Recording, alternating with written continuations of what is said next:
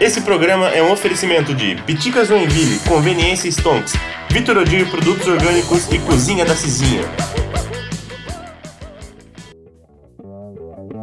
Senhoras e senhores, está no ar o programa Dobradinha, Dobradinha, Dobradinha, Muito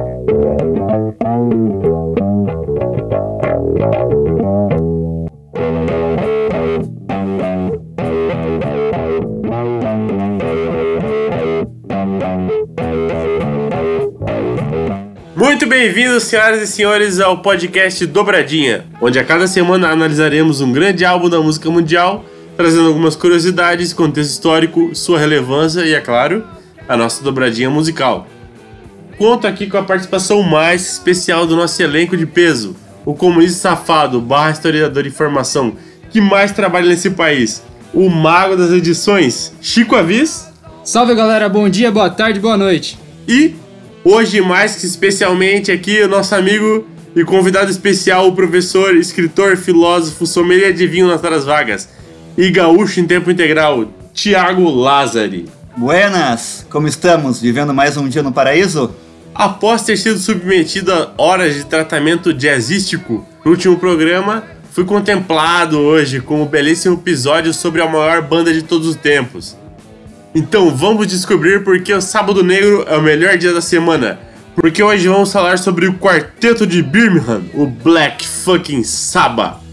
E a banda que conta com Bill Ward na bateria, Geezer Butler no baixo, Tommy Iommi na guitarra e, porra, obviamente, o príncipe das trevas, John Michael Osborne no vocal.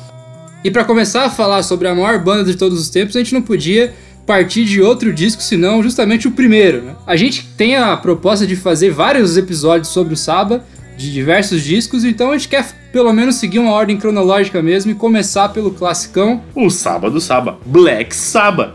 E hoje temos o nosso especialista em Ozzy Osbourne, o Tiagão. Fala aí, Tiagão. Justamente, eu sou fã incondicional do Ozzy, principalmente da sua carreira solo, porém hoje vamos dar ênfase no primeiro álbum do Sabá. Inclusive, o único de nós que viu o Ozzy ao vivo, né? Puta, que, que honra, né, Tiagão? Fala sério. Bah, foi um privilégio, sem dúvida, o melhor show que eu fui na minha vida. Cara, horas e horas na fila, bem gastas. Eu não duvido, eu não duvido, Tiagão.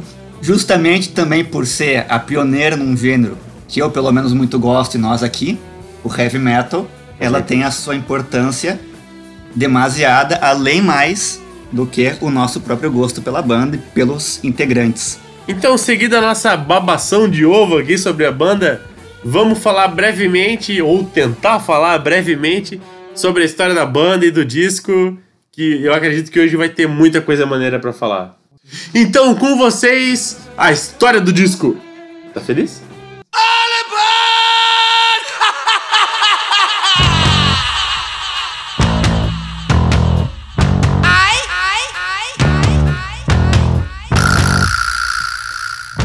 História do disco.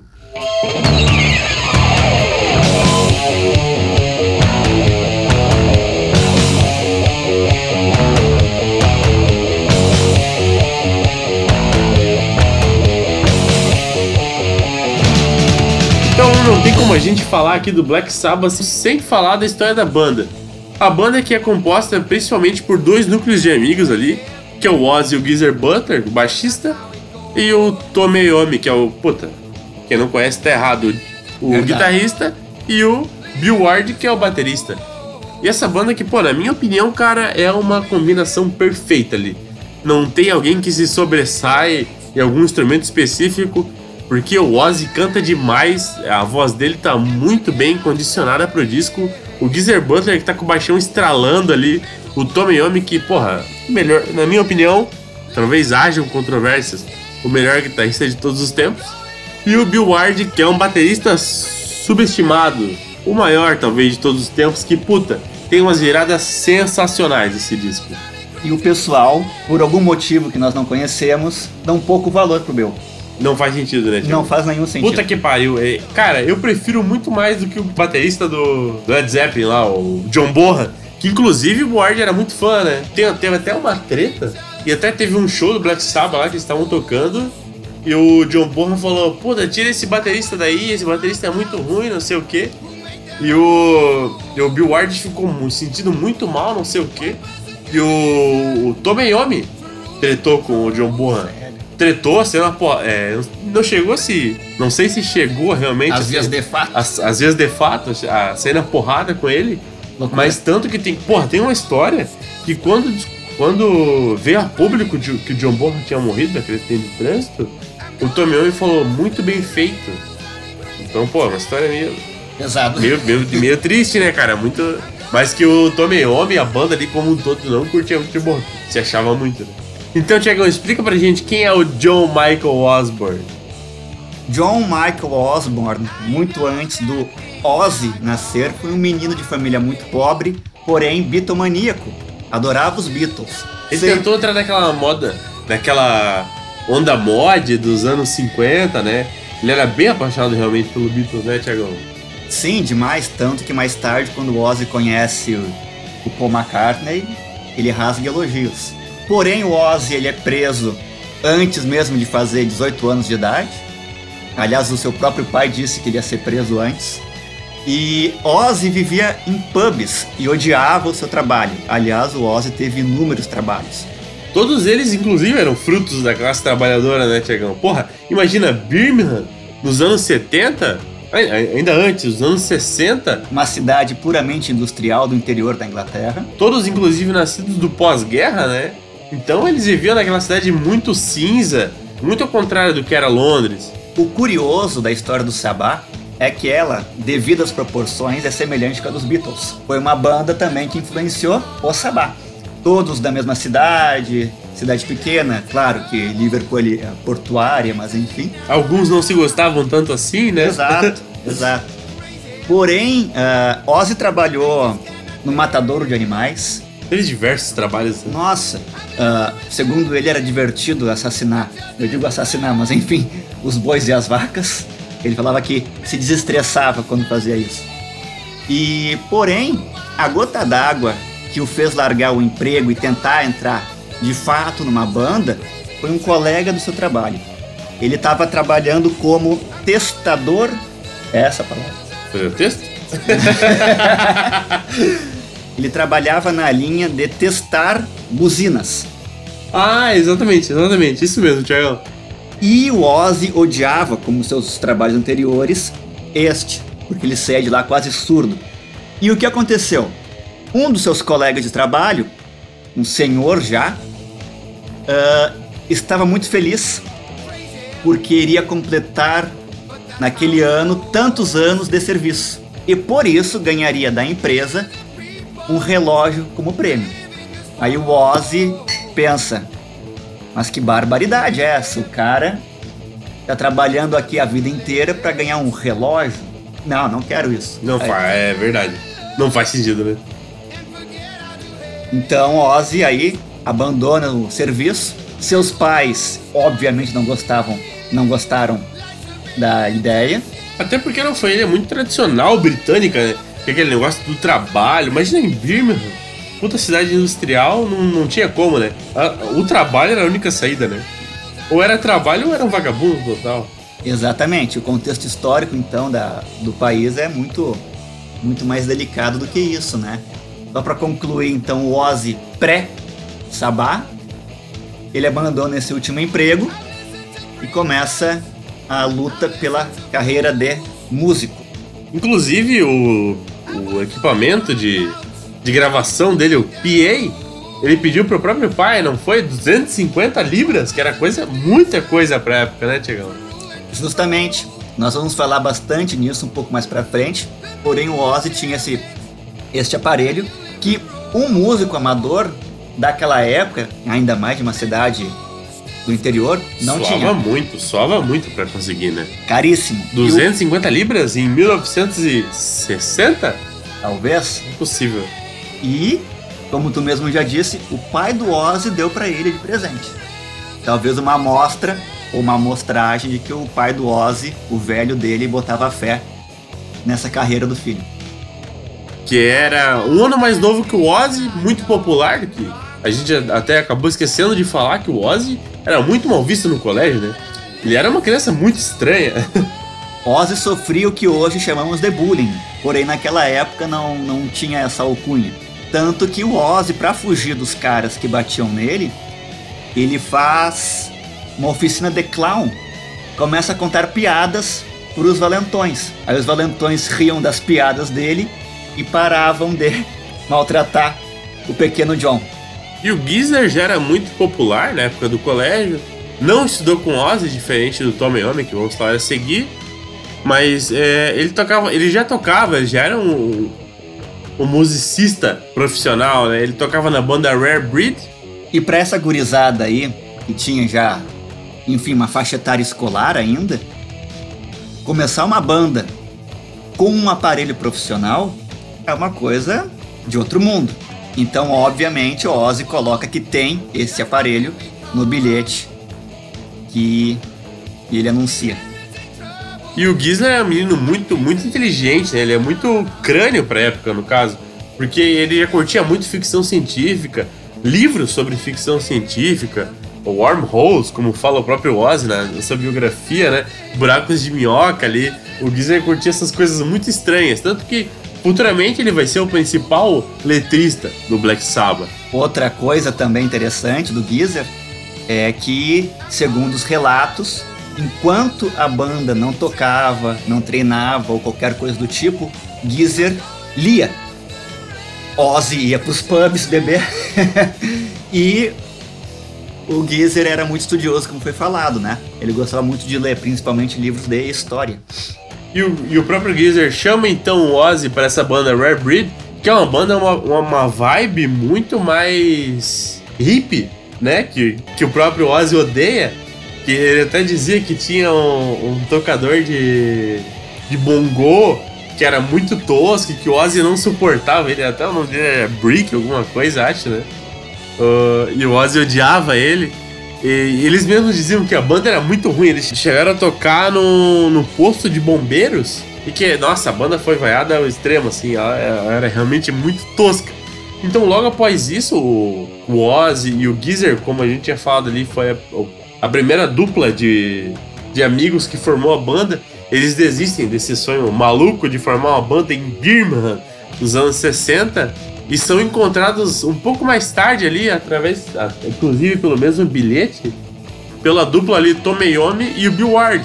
Inclusive, o Tomeyomi era um guitarrista prodígio, canhoto ali, que tocava numa banda junto com o Bill, que quando eles foram realmente, definitivamente partir em turnê pela Europa, tem aquela história que, pô, acho que todo mundo que é fã do Saba conhece, que o Tomeyomi acaba perdendo os dois dedos, né? O, a ponta dos dois dedos, que é o. Anelário e o médio. O anelário e o médio, ele acaba perdendo no último dia de trabalho dele. Isso é muito destino, né? É o no destino. último dia de trabalho, o cara me perde os dedos. E após isso, ele entrou numa depressão profunda, né? Sendo, sendo que era isso que tiraria ele daquele trampo de merda de soldador, totalmente industrial. E ele acaba caindo nessa depressão profunda aí, acaba desistindo de tocar.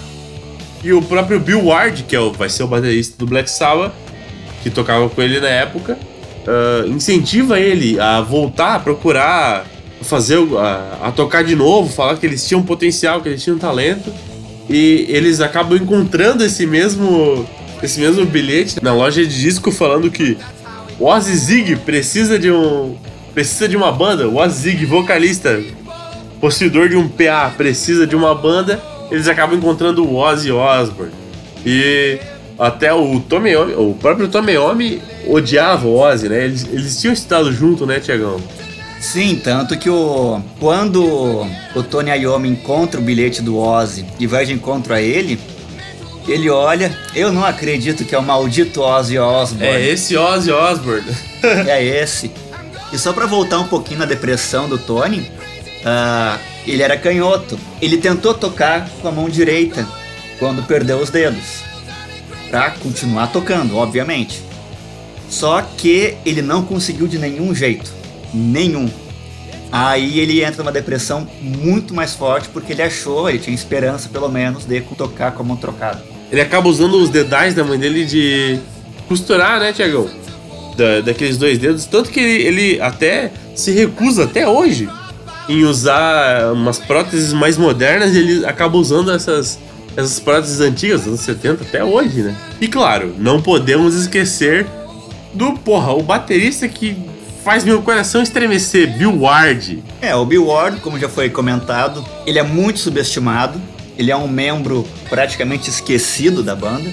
Tanto, bom, tem as diversas rixas, talvez por causa disso. Tanto que no próprio Spotify, cara, quando tu procura Black Sabbath ali, tem só a foto do Tom Iommi, do, do Ozzy Osbourne e do Geezer Butler. Não tem a foto do Bill Ward. Eu não tenho Spotify. Pô, Tiagão, já tá errado. Já tá errado porque esse. A nossa propaganda aqui é com o Spotify. Mas não tem o Bill Ward, cara. Como assim, cara? O baterista supremo dessa porra dessa banda. Que, nossa, tem as viradas mais incríveis dos, os primeiros álbuns do Saba ali, até definitivamente o Ozzy sair da banda e ele acaba saindo também algum tempo depois, mas as viradas dele são incríveis. Incríveis, incríveis, incríveis. Eu amo muito. E um detalhe fundamental, e agora eu, eu dou minha opinião, que a construção da banda ela tem um papel muito forte por causa do papel do Ozzy. Como nós falamos aqui na nossa conversa, o fato dele ter anunciado que procurava uma banda. Até aí normal, ok. Porém, pelo aparelho de PA específico para música, foi o que chamou muito a atenção dos outros integrantes. Então, esses dois núcleos de amigos, Ozzy e Geezer, e Tony e Bill, se juntaram para formar a banda que nós vamos falar com bastante gosto. Até eles tiveram uns nomes bem toscos antes de chegar a de fato Black Sabbath, né? A, era. Não, Como é que é, Tiagão? O é. nome da banda? Earth. Não, não, até antes do Earth. Polka Tuk Blues Band. Eram uns nomes bem. de fato estranhos, né, Tiagão? Com certeza. Porém, o último integrante a entrar foi justamente o Geezer. Faltava o baixo para a banda. Ozzy lembra do seu amigo e fala: Eu tenho um amigo que toca guitarra Vamos chamar ele para fazer um, uma audição. Todos concordam e Ozzy ironiza. Não deve ser difícil tocar um instrumento de apenas quatro cordas, ainda mais ele sendo guitarrista. Começo da revolução. Tentamos então fazer apenas uma breve introdução da banda, mas como já deu para perceber, é uma banda que toca nossos corações, né, Chicão, né, Tiagão? Sem dúvida alguma. Com certeza, Cucas. Então, é, a, a banda formada, né? Tu falou já, já citou a questão dos nomes e antes do próprio Black Sabbath teve aquele primeiro nome bizarro uh. que você disse. Polka Tux Blues Band. E depois eles formaram o Earth, né? Que era bem hip, até para quem não gostava muito de hip, né? E é interessante salientar que o movimento hip cresceu muito, ainda mais na Europa, nos anos 60, que era a época e a região onde eles estavam. Então, como pós-modernos antes da pós-modernidade, eles já odiavam o que estava atual para eles naquele momento. É, mas na verdade esse movimento hippie, ele surgiu, na verdade, né? Ele era muito mais forte do que inclusive na Europa. Era no, em São Francisco, nos Estados Unidos ali, que é onde eles vão gravar os próximos discos, inclusive. Então, o Earth, né, ele existe até 69, poucos meses, inclusive, antes da, da gravação do primeiro disco, né? E eles são. Tem a velha lenda, né? não sei se o Thiago concorda com isso, tem outras versões também. Mas a, que a, a escolha do nome do Black Sabbath né, é inspirado num filme clássico ali de 63, que embora seja alguns anos antes, estava em cartaz na Inglaterra naquele período, né? Que era um filme do Mario Bava, o, As Três Máscaras da, do Terror, né? Inclusive que traz aqui o título do nosso episódio de hoje. Que era estrelado por um grande ator do período, né? O Boris Karloff e que fazia parte, né, Campos, daquele movimento do diálogo, né? O diálogo que, pô, ele serviu como base daquele crescente movimento das pulps também, né? Que era influenciado pelas revistas pulps italianas, que a gente já falou no último episódio. Era influenciado pelas pulps, mas que deu origem, deu origem aos, aos filmes slasher, muito famosos dos anos 80 que, pô, com certeza todo mundo aqui conhece, o próprio Jason, o Fred Krueger, o Michael Myers. É, e é interessante justamente porque esse movimento é, ele é fundado na Itália, né? a partir daquelas revistas que a gente já tinha falado no episódio anterior, influenciaram inclusive o Tarantino, né? Por isso que a gente citou na, no último disco que a gente falou do Pulp Fiction. É, mas que influenciaram também a formação do, do heavy metal, né? De certa maneira, toda aquela estética de terror, né? A própria capa do disco, é, ela, é, ela retrata muito isso, né? Essa capa do disco lembra muito até o Exorcista. Não o Exorcista como, como não o Exorcista em si próprio, né, Chicão?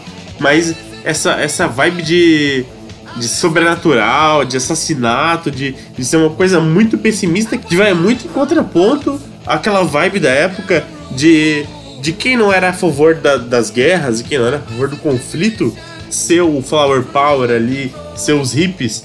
Então, o, eu acho que o Black Sabbath ficava muito no meio. Que apesar de ser totalmente contramão às regras e aos conflitos do período, eles também detestavam o movimento hippie, né, cara?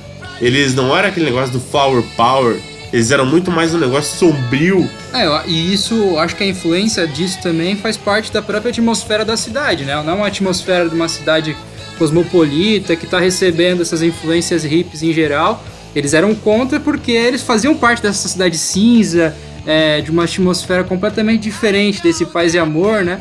Então a, a maneira deles se colocarem em contraponto a isso era essa, esse lado sombrio mesmo, né? Que estava bem demonstrado na capa, nas letras, na estética, nas roupas. Faz sentido, porque eles eram justamente de uma cidade muito diferente de São Francisco, nos Estados Unidos. Né? Eles eram de Birmingham, uma cidade que foi bombardeada pelos nazistas na Segunda Guerra Mundial, né, Chicão? Então. Só chove, igual só... Liverpool, igual Manchester. Igual Joinville. Joinville, quem sabe, é Birmingham dos anos 2000, né, né, Chicão? É muito interessante toda essa questão histórica do momento, o ambiente onde os integrantes da banda estavam e, sem dúvida, esse filme que vocês comentaram, Black Sabbath, no original em inglês, né? Ou, como nós falamos, como o Chicão falou, as três máscaras do terror. Uh, porém, o próprio Ozzy, em uma entrevista a um talk show americano, ele fala que a ideia veio diretamente do Tony, pro nome da banda. Então. O que eu sei, Tiagão, é que na verdade veio do próprio Geezer Butler. Mas aí que eu digo: tem uma entrevista com Ozzy, tem referência, tem até mesmo no YouTube essa entrevista, onde, onde o Ozzy fala que o nome Black Sabbath, o nome da banda em si, veio através de Tony Iommi. Nome de banda sempre tem uma grande controvérsia, né? Mas o que de fato interessa para o nosso episódio aqui do disco em si é que no segundo semestre, né, é mudado, então, de 69 é mudado o nome da banda e é então engatilhado, né, a produção do primeiro disco, que é o que a gente quer examinar aqui. E justamente em 13 de fevereiro de 1970 é lançado então esse, esse disco, né, que é gravado em outubro de 69, em apenas dois dias. Depois a gente até vai falar um pouco mais sobre isso, mas que é lançado no ano seguinte, no começo do ano seguinte.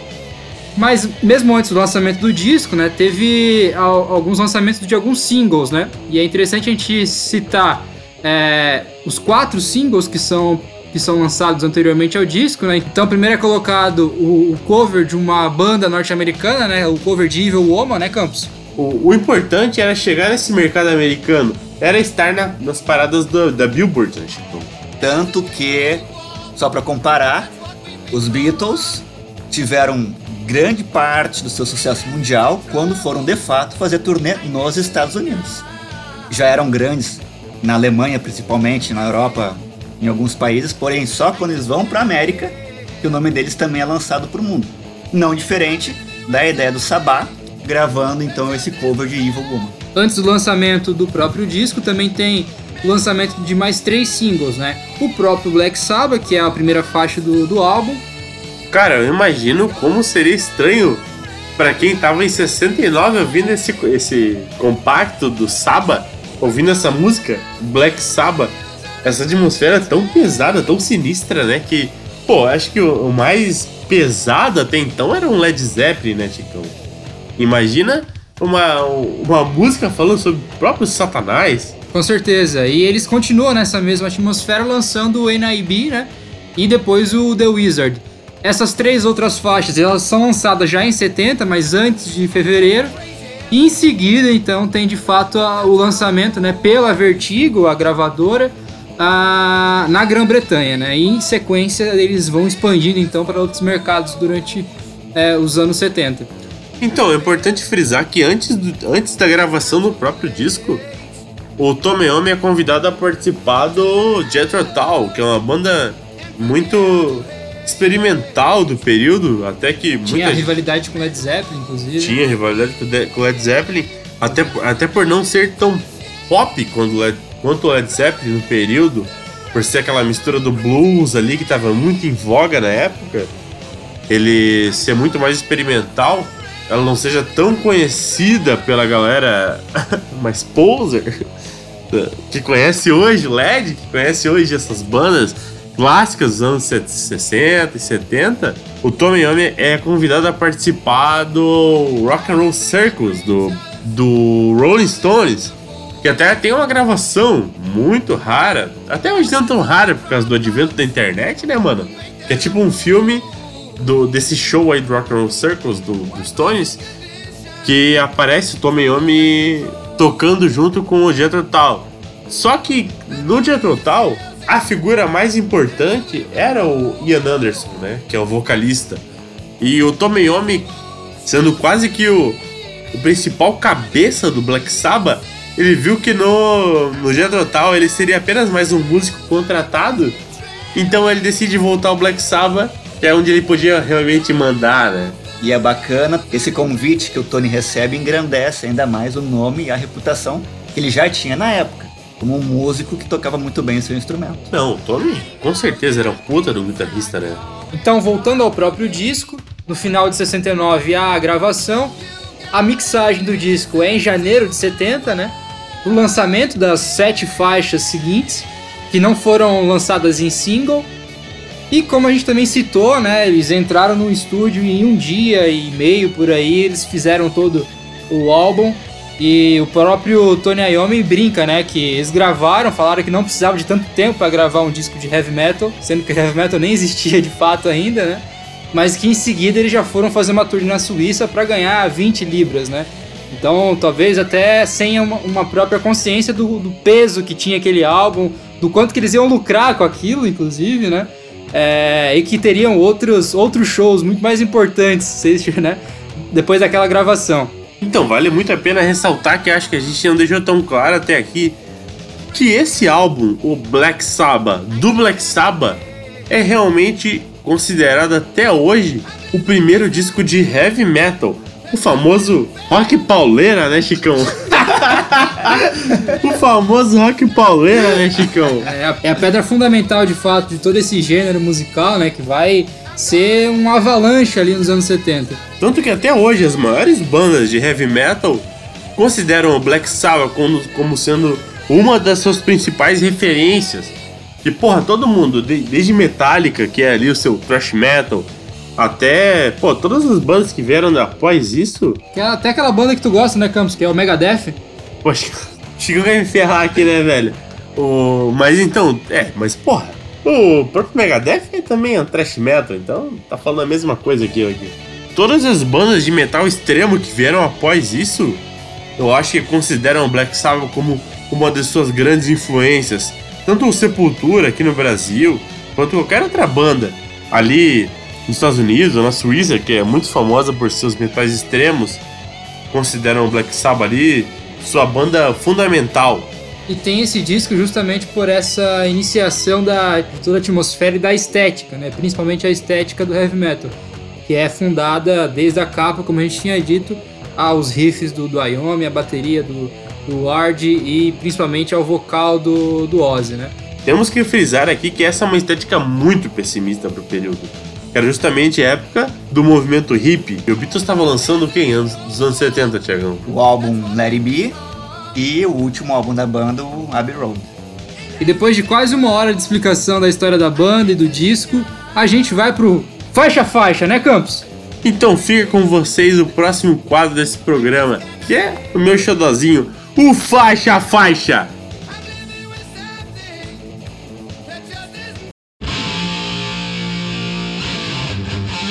Faixa a faixa.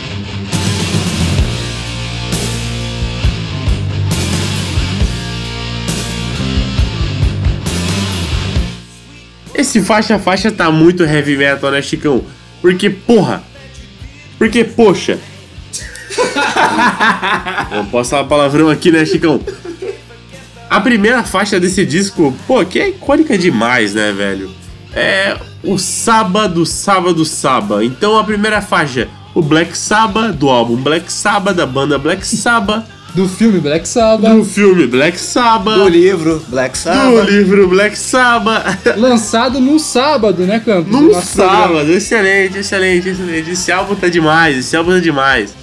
Então, a escolha dessa faixa, ela é muito icônica, né? Porque ela, ela marca muito bem como será a temática inteira desse álbum. Que é uma- essa coisa realmente, como a gente falou ali, muito pessimista, muito negativa. Que, porra, imagina, nos anos... Começo dos anos 70, em 1970, falando sobre o demônio. Lúcifer, chama pelo nome. Excelente. O Lúcifer, chamando pelo nome. Ela é uma coisa muito emblemática, né?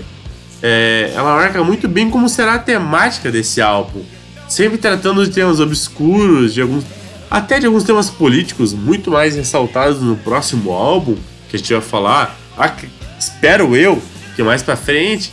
Lembrando que um ano antes, em 1969, aconteceu o Woodst- Woodstock, que é, porra, eu acredito que é o auge do Flower Power, que é aquele movimento hippie comercial, muito comercial nos Estados Unidos, né? Que é realmente aquele mercado lucrativo demais, né? E Tiagão, o que, que fala essa primeira faixa do Black Sabbath então? Bom, a faixa começa com o som de chuva e trovões, um sino solitário ao fundo e, claro, o riff apoteótico da Yoyomi. Assim, o medo foi lançado. Com alguma insegurança por causa deste tema que nós já falamos muito e do teor das músicas, o Ozzy lança a máxima: as pessoas pagam para ler livros de terror. As pessoas também pagam para assistir filmes de terror. Por que não pagariam para ouvir músicas de terror? Eu pago, Tiagão, eu pago demais, Tiagão. Bom demais, né? E voltando à música, a primeira fala do primeiro álbum da primeira banda de heavy metal. O que é isso que está à minha frente?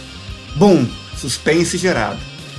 Continuando, uma figura em preto que aponta para mim, grande negra forma e os olhos de fogo falando para as pessoas os seus desejos.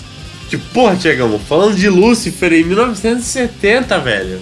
Não tem como isso ser comercial, não tem como isso vender, cara. Nem um pouco, ainda mais com os sinos na música representando a realidade da época, bem religiosa, e é claro que foi um tapa de luva na própria igreja com I maiúsculo naquele momento, focando Lúcifer, Diabo, Satanás, Pata Rachada, o Mochila de Criança, é o nome que você sentir Preferido. mais confiável para chamar o bicho do mal. E o visual da própria banda em si, que o usar de jaquetas de couro estava incluso, sim, Com certeza. mas Ozzy, Geezer, Bill e o Ayomi usavam calças boca de sino, e para época era um utensílio extremamente vinculado ao movimento hip. Então não tínhamos como falar desse puta álbum do Black Sabbath sem tocar a primeira música e mais icônica. A música que dá origem ao, ao movimento heavy metal tão característico dos anos 80 e 90 e que tanto influencia até hoje. A gente parte aqui para a primeira faixa do álbum, Black Sabbath, do álbum Black Sabbath, da banda Black Sabbath. Então com vocês, Black Sabbath.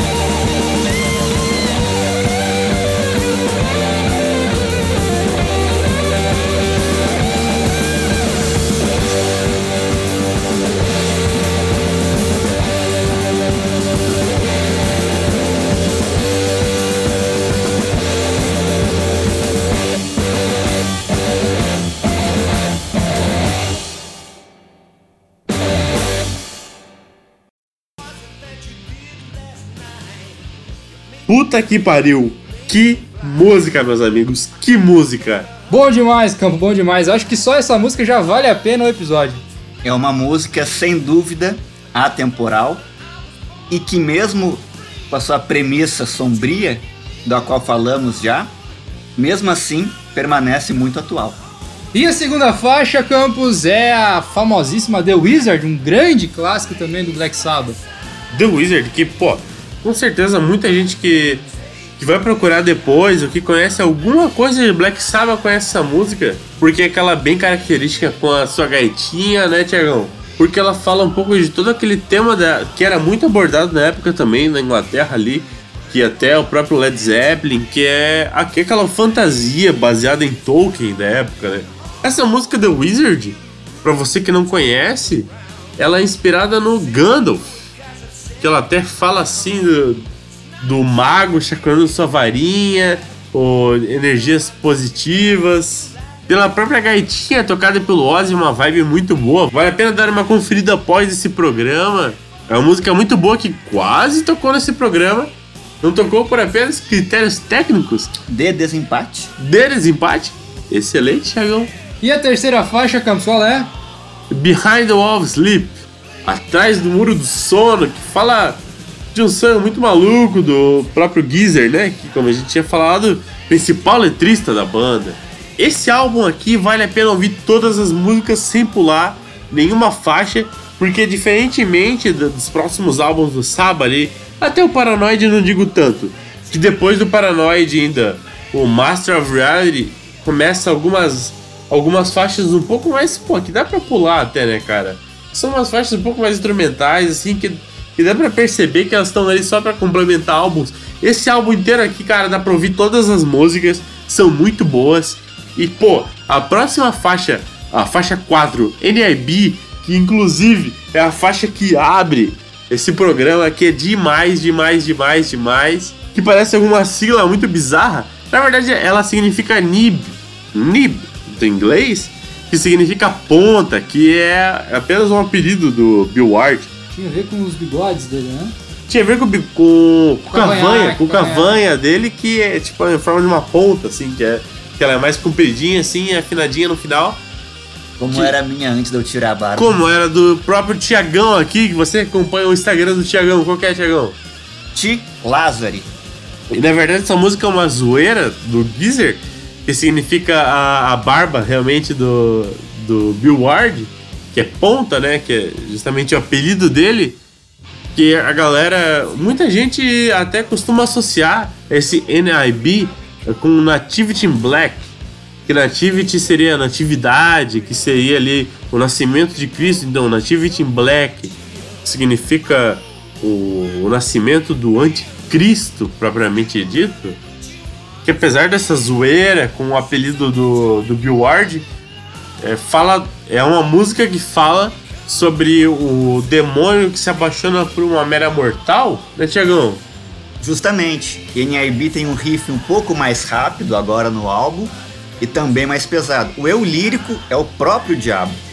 Tanto que na música tem o trecho uh, Seu amor por mim acaba se tornar real, mostrando talvez uma realidade underground, por que não, de pessoas que iam a cultos satânicos. É óbvio que quando a banda surge, essa galera do satanismo se vê muito apaixonada no primeiro momento pela banda por causa das referências satânicas. Cara, e até mesmo quem não era desse movimento até por causa desses temas obscuros serem muito procurados, assim. É, tipo, porra, qualquer tema assim que envolvesse sexo, satanismo, qualquer tema que na época fosse. Não era compartilhado abertamente e também não era aceito. Era muito, era muito procurado, né, Tiagão? Tanto que essa questão do proibido chamar atenção, voltando para a letra da música, um fato muito curioso, que há uma revelação na música em si,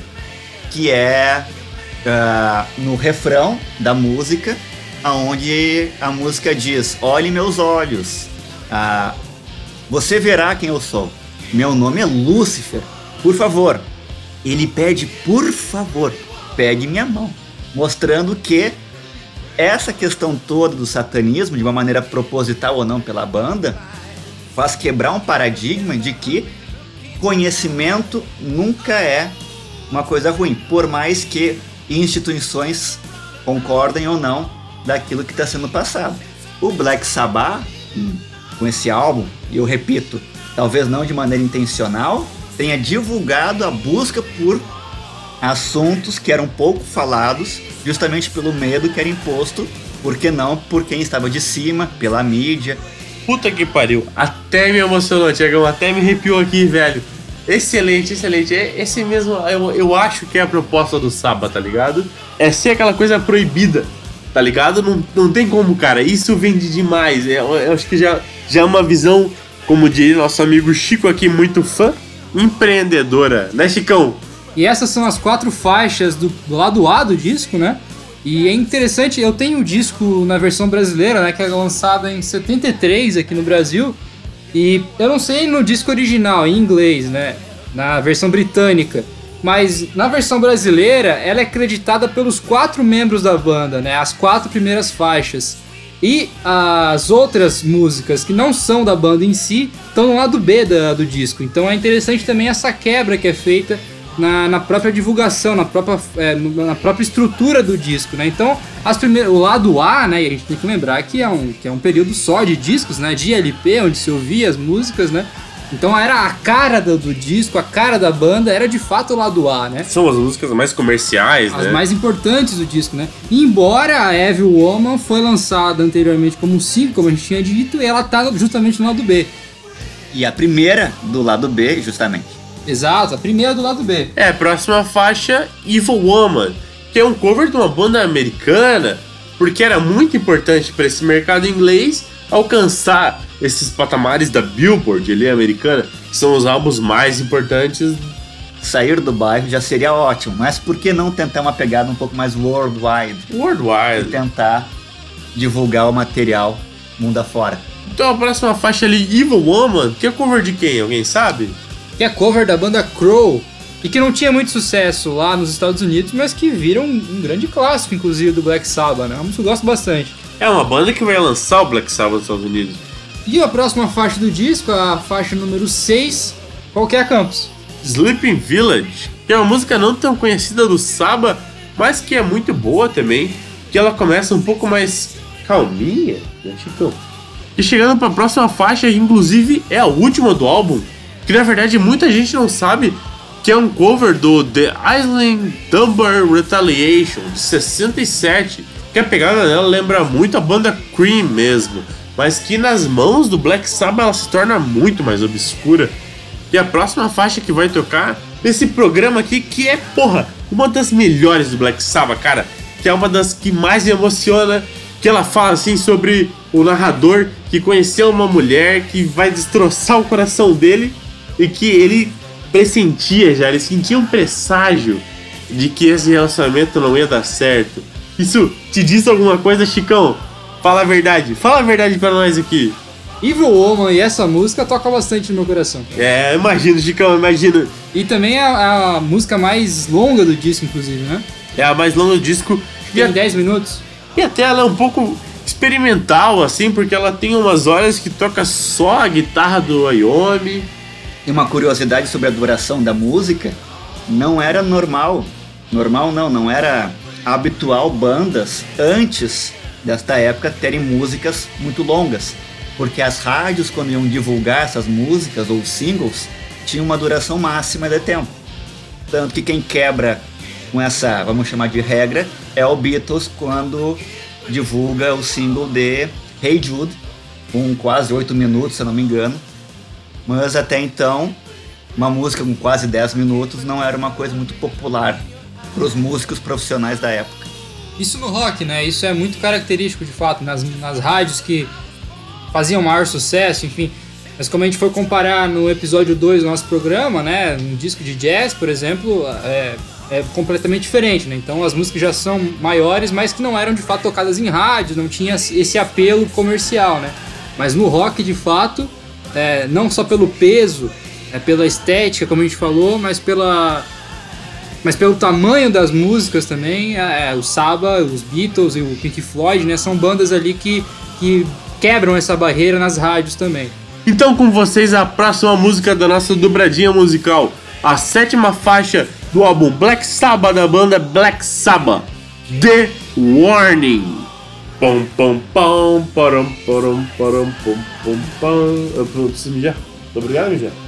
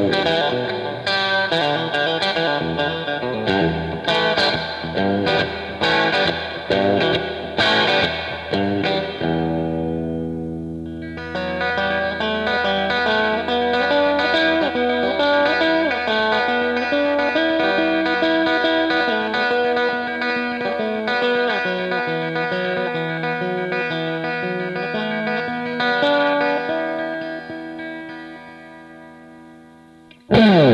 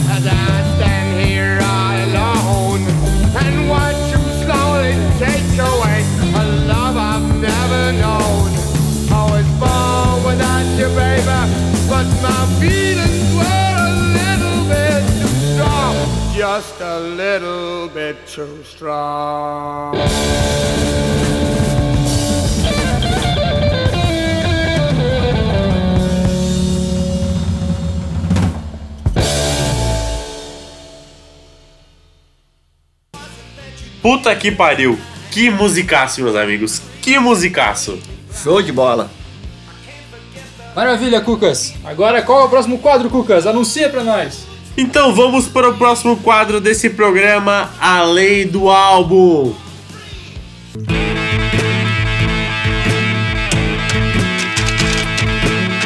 Além do Álbum.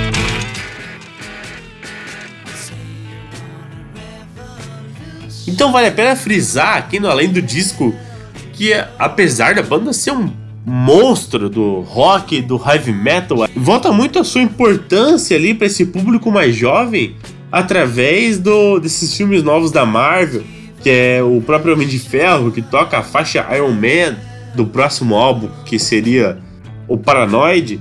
Mais tarde aparece o próprio Tony Stark usando a camisa da turnê de 78 do Black Sabbath. Então, mostra do quão influente ela é, né? Até mesmo na cultura pop, né? Que talvez no, no próprio período, é, quando foi lançado o álbum e a própria banda, obviamente que tinham é, aspirações de ser uma banda mundial, mas não exatamente numa cultura mainstream é, que fosse relacionada a outros tipos de gêneros, né? Mas que pela própria importância da, da banda, ela é cooptada por filmes desse gênero, como o Campos disse. Então, além dessa referência da cultura pop, o que mais podemos falar de além do disco do, do Black Sabbath, Tiagão? A própria carreira solo do Ozzy. Muito bem lembrado.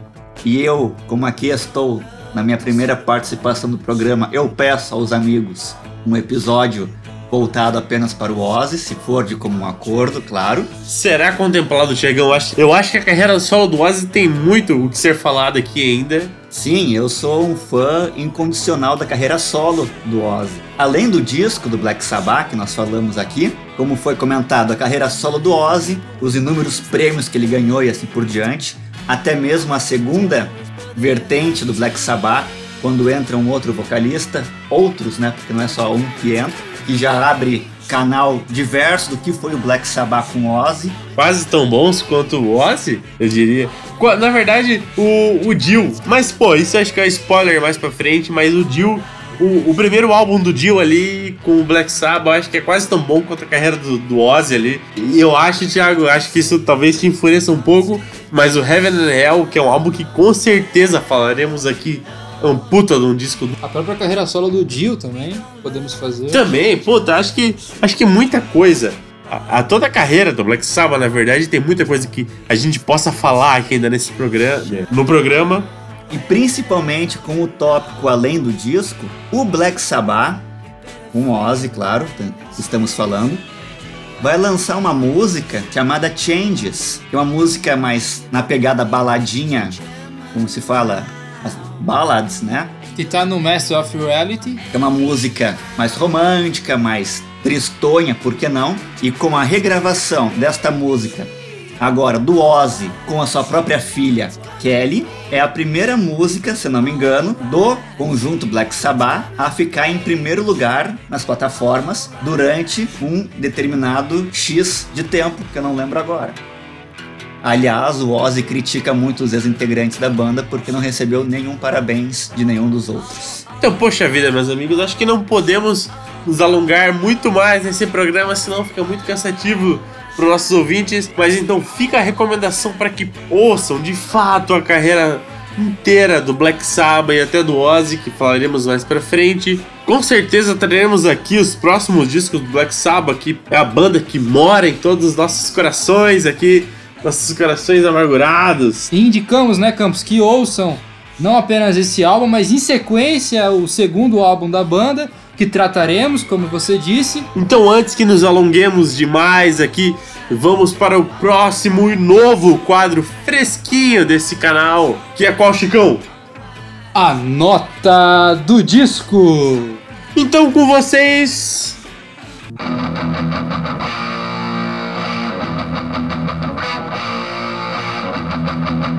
A nota do disco.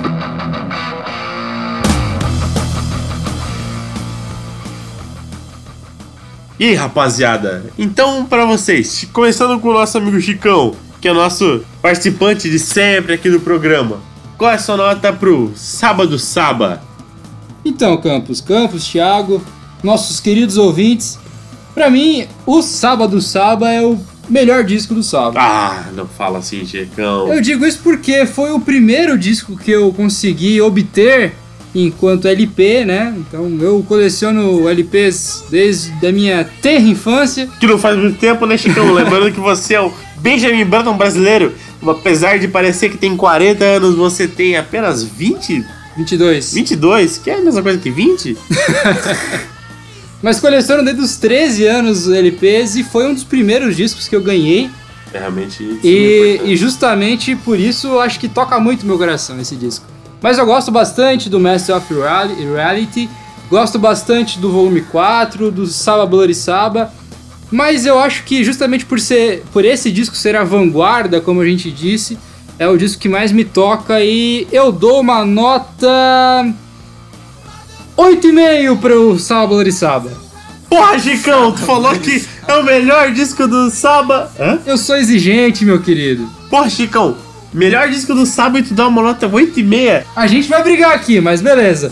Agora eu abro as notas dos nossos amigos aqui e eu pergunto pro nosso querido Thiago o que, que ele acha aí. Me dê uma nota, Thiagão. Bom, Black Sabbath do Black Sabbath, sem dúvida, como foi falado, repetido inúmeras vezes, é um álbum que tem uma primogênese que não há sinônimos, não há adjetivos para elucidar tal álbum. Porém, eu vou concordar com o Campos aqui numa questão. Por ser o primeiro, ele é muito bom, é claro, mas não é o meu álbum favorito Sim, do Sabbath. concordo com você, Tiagão. não é o meu favorito, por mais que ele seja o primeiro. E tem toda a questão, enfim, que nós falamos aqui. Black Saba do Black Saba, nota. Nota! Que não. né? Nota. Minha nota é 9. Bom, eu acho que eu tô muito mais inclinado a concordar com o nosso brother aqui, Tiagão, do que com o Chico, esse cocôzão, que mandou um 8,5 pro um puta disco, o principal, o primordial pro Regino Heavy Metal. Puta, Chicão, mandou uma nota 8,5, e tu mandou uma nota 8,5, né? Vacilou, hein? Vacilou, hein, Chicão, vacilou. 8,5, 8,5, 8,5 pro Chico Buarque, Chicão. 8,5 pro Chico Buarque. Vai te que- fuder, meu irmão. Eu justamente coloquei um 8,5 porque eu tenho grandes critérios. Critérios musicais aprimorados, Lucas Campos. Que eu daria um 9,5, que, eu- que eu daria pro nosso segundo episódio desse programa. Vocês já ouviram, né, queridos ouvintes? Por isso que eu dei um 8,5. Mas agora eu te pergunto, Lucas Campos, qual que é a sua nota? Evidentemente que após essa babação de ovo minha aqui no programa até agora, eu não tenho como dar uma nota menor do que 10 pra qualquer um dos álbuns do Saba até os anos 80 ali, até o Heaven and Hell com o Dio. Então, pô, com certeza, esse álbum nota 10. No mínimo 10, Chicão, no mínimo 10. Mas você não tem critério, né? Isso demonstra uma falta de critério do nosso apresentador. Falou o cara que elucidou o álbum por ter ele físico em formato de LP, não pelo álbum em si. Ok. Zero critério, Chicão. Então, acho que no mínimo, no mínimo, no mínimo, no mínimo, qualquer álbum do Black Sabbath. Eu acho que o mínimo que a gente pode dar aqui é uma nota 10. Então, vamos fechar aqui nesse programa, como esse programa comandado por mim. Vamos fechar então a Uma média. média 9. A média desse álbum será 10. Não, você tá completamente equivocado, porque você não sabe fazer conta, pelo jeito. Porque foi um 9 do Thiago, um 8,5 meu e um 10 e o um teu. 11 meu, Chicão. um 11 meu, Chicão. Então vamos, Black Sabbath, Black Sabbath, fechamos aqui com nota 10. E que se ferre a opinião de vocês. Então a gente pode acabar o podcast, né? Porque não vamos ter outra discussão. Com certeza não, Chicão. Eu aqui sou um representante contra a democracia. Muito mais inclinado para a minha opinião própria, Chicão. Então esse sabo negro, negro ficará, Chicão. Então você que nos acompanhou até aqui, justamente nos conhecendo por causa da Pitica Joinville, espero que continue nos acompanhando.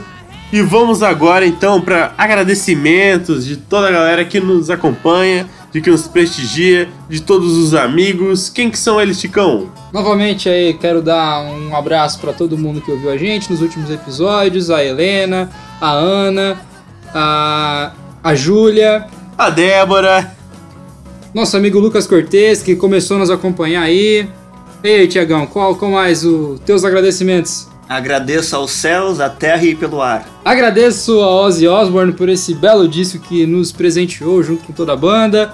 E quem diria, né, Campos? Esse é o quarto episódio, logo mais chegamos, chegaremos ao quinto episódio do Dobradinha. Esse é um marco pra gente, já que a gente tentou alguns podcasts e não deu certo. E agora o Dobradinha certamente vai ter um belo caminho pela frente. o Dobradinha com certeza vingará, Chicão.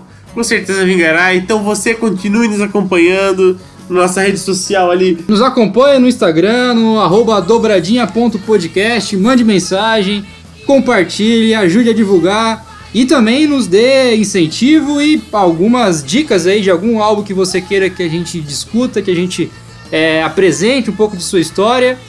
E você, caro ser humano, ser humana, que tem tempo livre, escreva nos comentários qual foi a palavra mais repetida neste programa que aqui você escuta e escutou.